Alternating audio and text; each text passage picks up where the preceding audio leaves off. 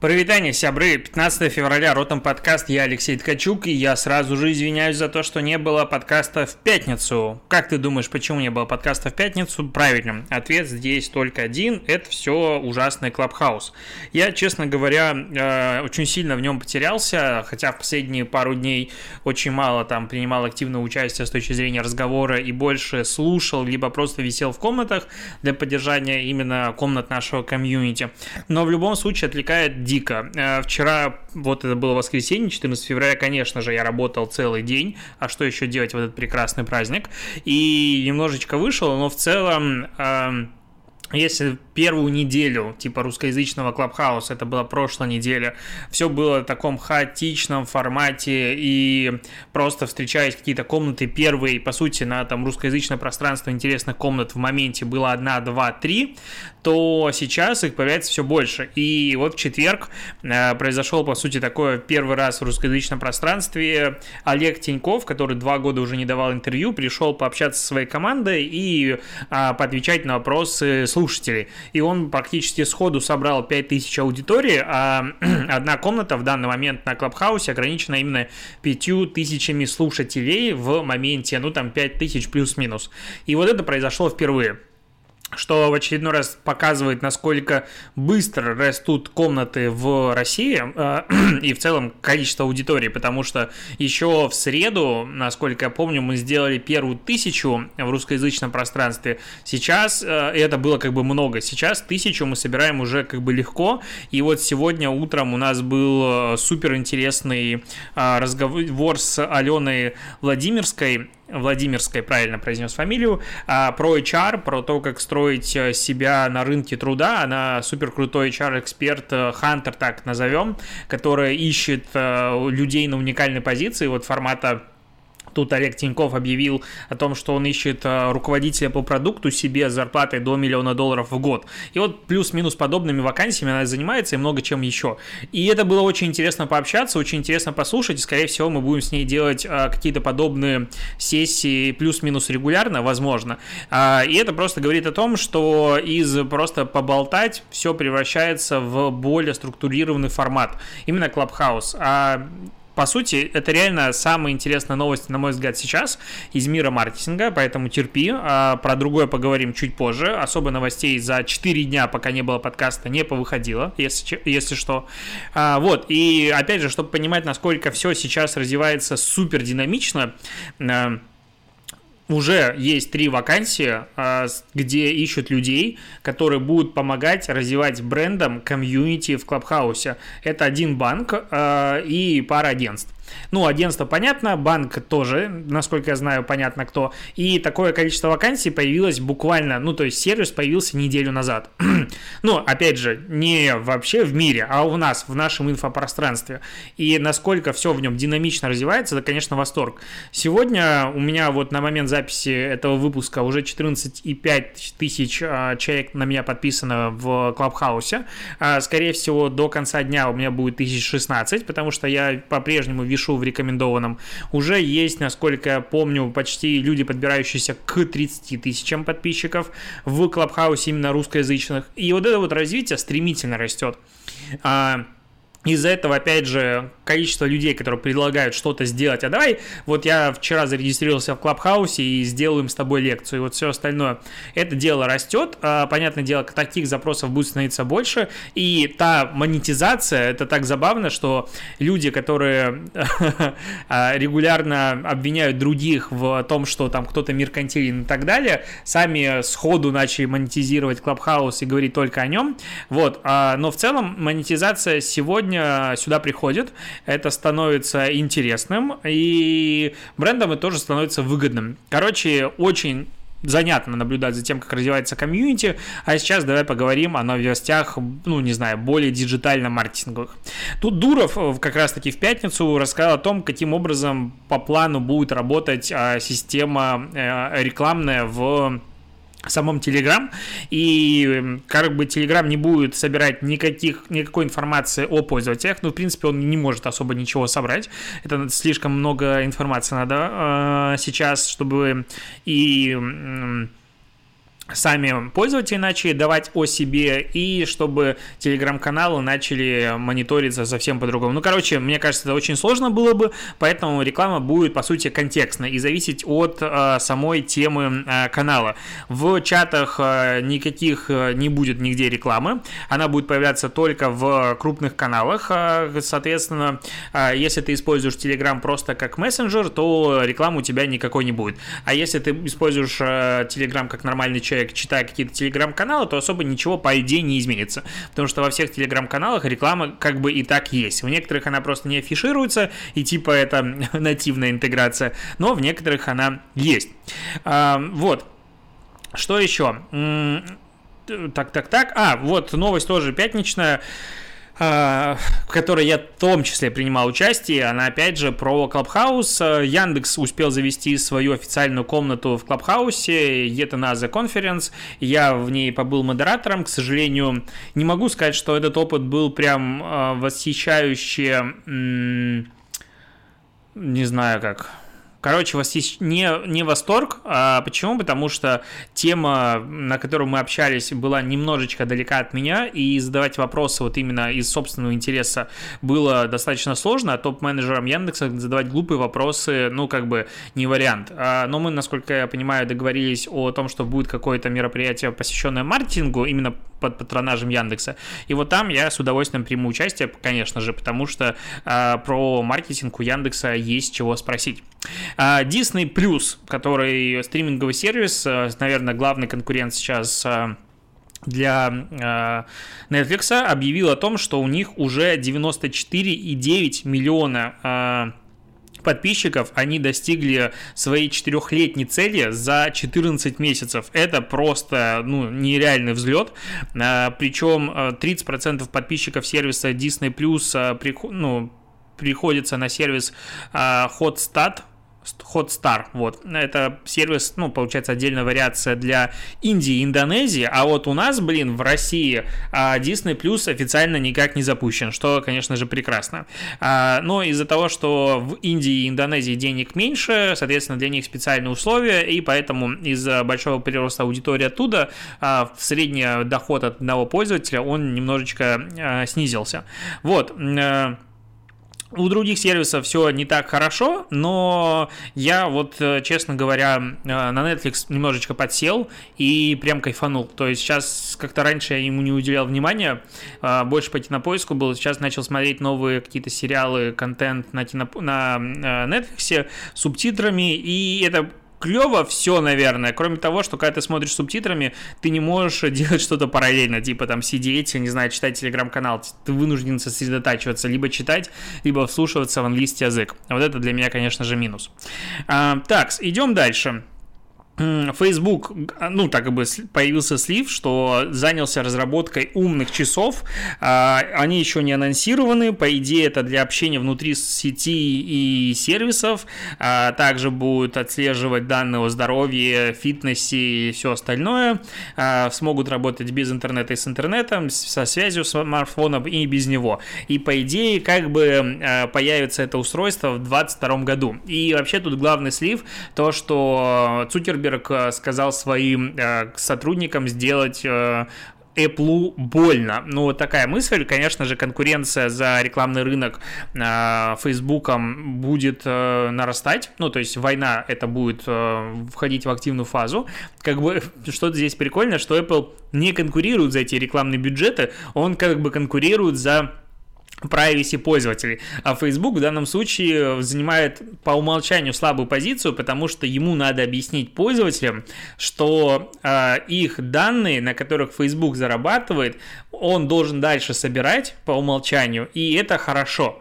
И как бы на самом деле, если абстрагироваться от вот именно личных каких-то предпочтений, то э, релевантная реклама это хорошо. Ну, то есть, когда у тебя э, правильное рекламное предложение, когда реклама понимает, что тебе надо, всем все выигрыши. Рекламодатели выигрыши, и ты выигрыша. Ну, то есть, я считаю, лучше увидеть, допустим, 5 рекламных интеграций каких-нибудь за день, чем 100 объявлений. Но эти 5 будут тебе полезны.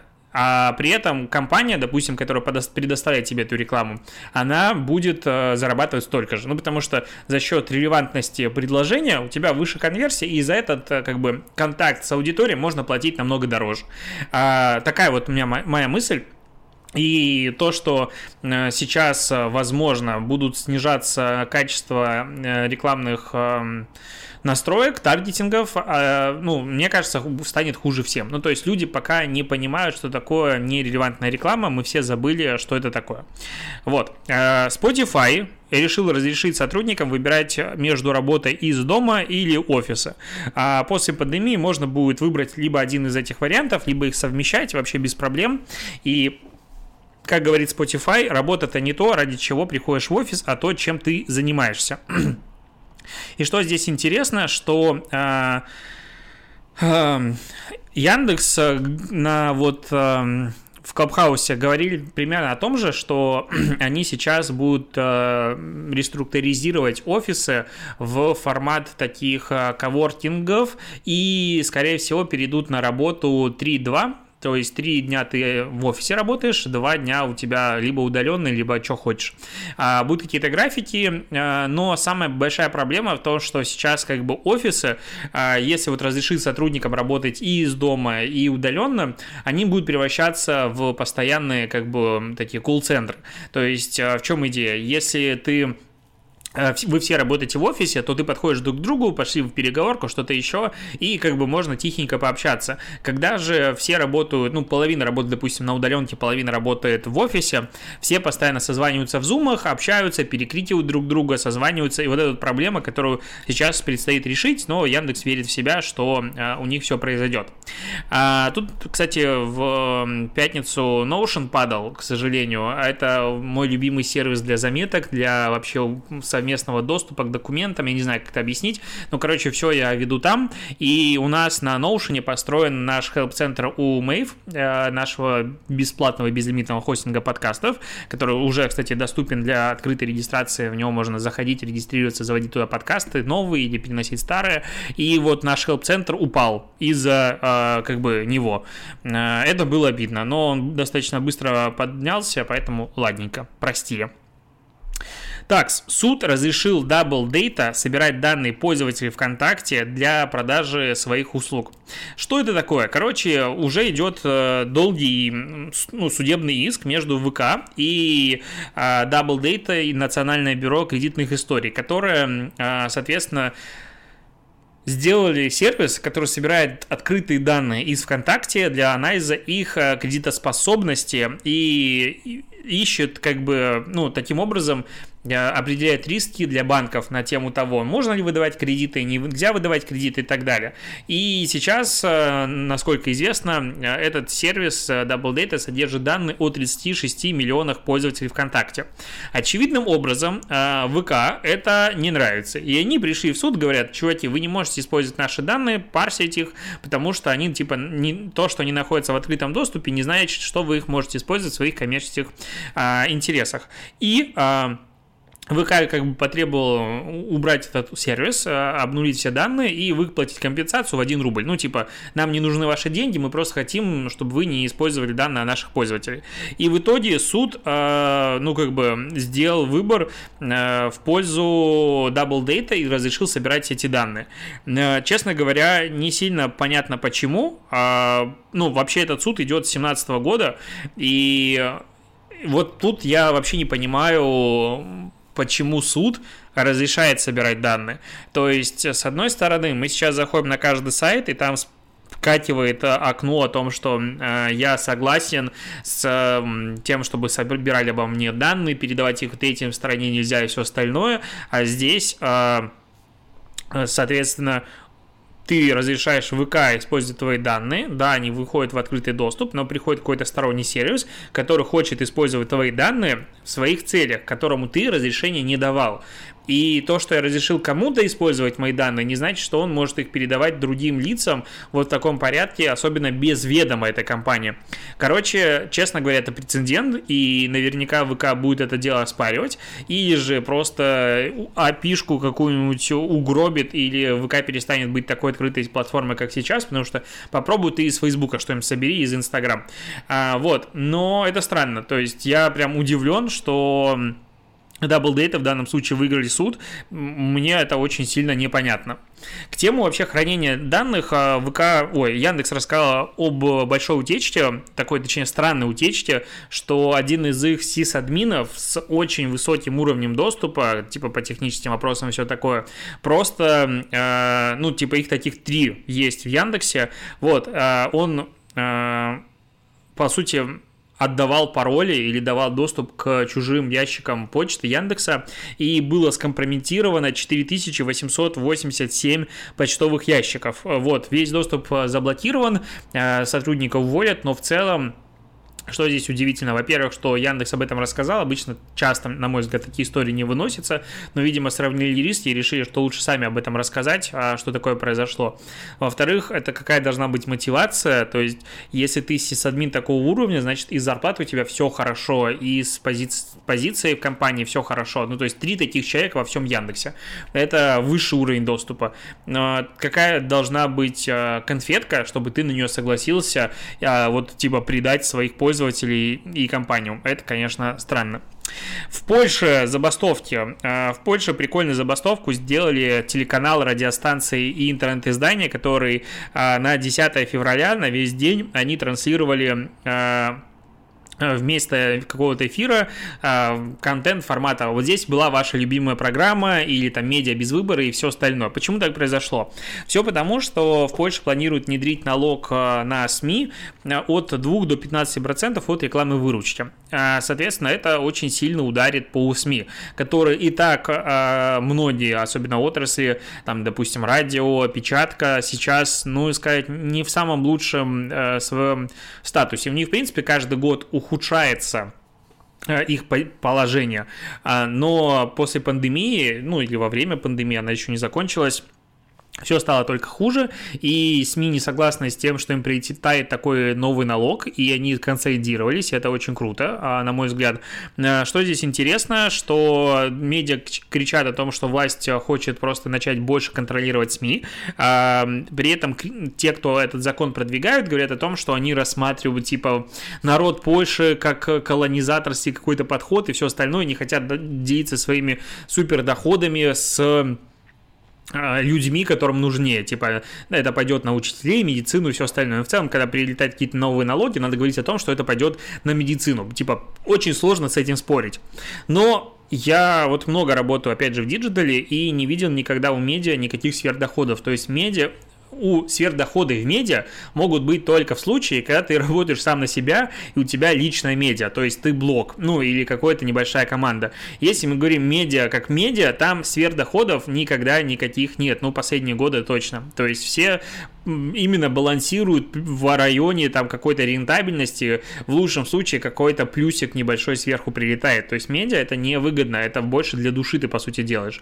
А, ну, я утрирую, конечно же, очень сильно, но в целом, даже посмотреть на российский рынок ТВ, то Первый канал, все остальные ребята, они в минусах больших, а, прибыльные, насколько я помню, Пятница, ТНТ и, возможно, еще пара каналов, все остальные нет. То есть медиа делают для других целей. И, и поэтому вводить новые налоги в, в Польшу больше. Я не уверен, что а, там есть какой-то оправдан такой смысл. Но в целом мне больше нравится, как ребята скоординировались и устроили вот такую вот акцию. Вот, такая мысль.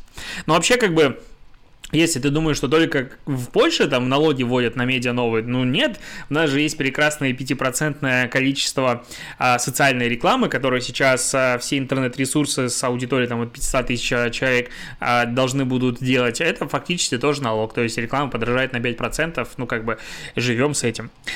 Э, Инстаграм будет бороться с видео из ТикТок в сервисе Reels. Об этом я писал у себя в Телеграм-канале, э, но просто в очередной раз стоит э, об этом поговорить. Инстаграм, ну, как бы, говорит о том, что они анализировали поведение людей и реакцию людей на разные типы контента в Reels и в ленте, и заметили, что контент, который вот как бы сделан не специально под платформу, а просто перезалив, а, опять же, допустим, с водяными знаками типа а, ТикТока, он набирает намного меньше а, просмотров, и люди им, ну, не намного меньше просмотров набирает, а люди им менее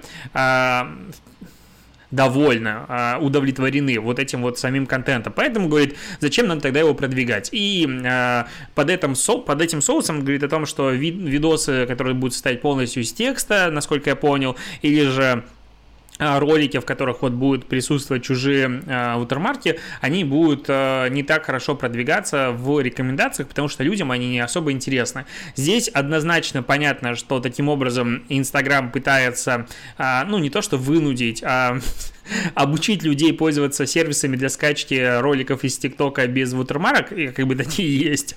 Но а, как бы главная задача, конечно же, если мы говорим серьезно, чтобы люди заливали контент и создавали контент специально под Reels. А здесь, конечно, интересно, как ТикТок в свое время за счет Инстаграма набрал себе аудиторию фактически, а сейчас э, Инстаграм понял, что им пользуются слишком, конечно же, поздно. И вот теперь вопрос, как они будут с ним бороться. Но в целом во всем семействе Фейсбука, на мой взгляд, Инстаграм выглядит как самый перспективный продукт э, в будущем, потому что, ну, Фейсбук, он не модный, не актуальный уже достаточно давно. Инстаграм по-прежнему модный, по-прежнему актуальный. Возможно, в России нам кажется, что он слишком коммерциализированный, и тут сплошные инфокурсы, какие-то прогревающие хрень и так далее, но это особенности нашего бедного рынка, мне кажется. На Западе с этим чуть попроще, там по-прежнему Инстаграм может быть творчеством, может быть всем, и за этот счет э, как бы Инстаграм будет расти. Вообще есть прогнозы, что через несколько лет э, Инстаграм обгонит по рекламной выручке Facebook, даже так, а, и что он сейчас уже там примерно 30%, по-моему, я не помню точные цифры, от всех денег, которые зарабатывает Facebook, делает. А, то есть, как продукт, это, конечно же, очень перспективная история а, в будущем. А, к слову про TikTok, он стал э, спонсором Евро 2020, и это вообще впервые такая развлекательная мобильная платформа стала спонсором э, Евро 2020. Здесь, конечно, интересно то, что э, Евро 2020 будет проходить в 2021 году, и в Клабхаусе мы об этом обсуждали с представителем ТикТока. Я угорал, что это из-за того, что мерч не, не хочется переделать, его напечатали, и всякие там, э, не знаю, шарфы и всякая хрень уже есть, и куда их девать. Но по факту тут в большей степени это связано связано с э, авторскими правами, легаси так называемыми, с историей о том, что э, ну, этот товарный знак зарегистрирован, надо регистрировать новые, а куча подписа- подписанных контрактов есть на эту тему, и как бы что переделать. То есть я думаю, здесь был такой м- совместный общий э, ну, решение делать 2020, не 2021. Вообще, в рамках этого партнерства TikTok сделает а, тематические а, эффекты дополненной реальности, челленджи, прямые эфиры TikTok Live, официальные звуки и так далее. В целом, как я сейчас понимаю, что это очень выгодно любому м- медиа, ну то есть э, любому а, спорту, чему угодно иметь партнерство с ТикТоком, потому что это супервирусная платформа, которая приносит тебе новую аудиторию, а омоложение аудитории в целом это задача всего, чего вообще есть. Ну то есть все бренды хотят иметь всегда моложе аудиторию, потому что эти люди дольше проживут. Вот. Такая мысль. А, я думаю, на этом буду заканчивать подкаст. Э, спасибо, что дослушиваешь. Э, постараюсь все-таки не задерживать выпуски так, как в этот раз. Но я думаю, сам понимаешь, что это делать э, не всегда получается легко и быстро, потому что Clubhouse забирает сейчас, конечно же, очень много на себя. Покеда, спасибо, что дослушиваешь и досматриваешь.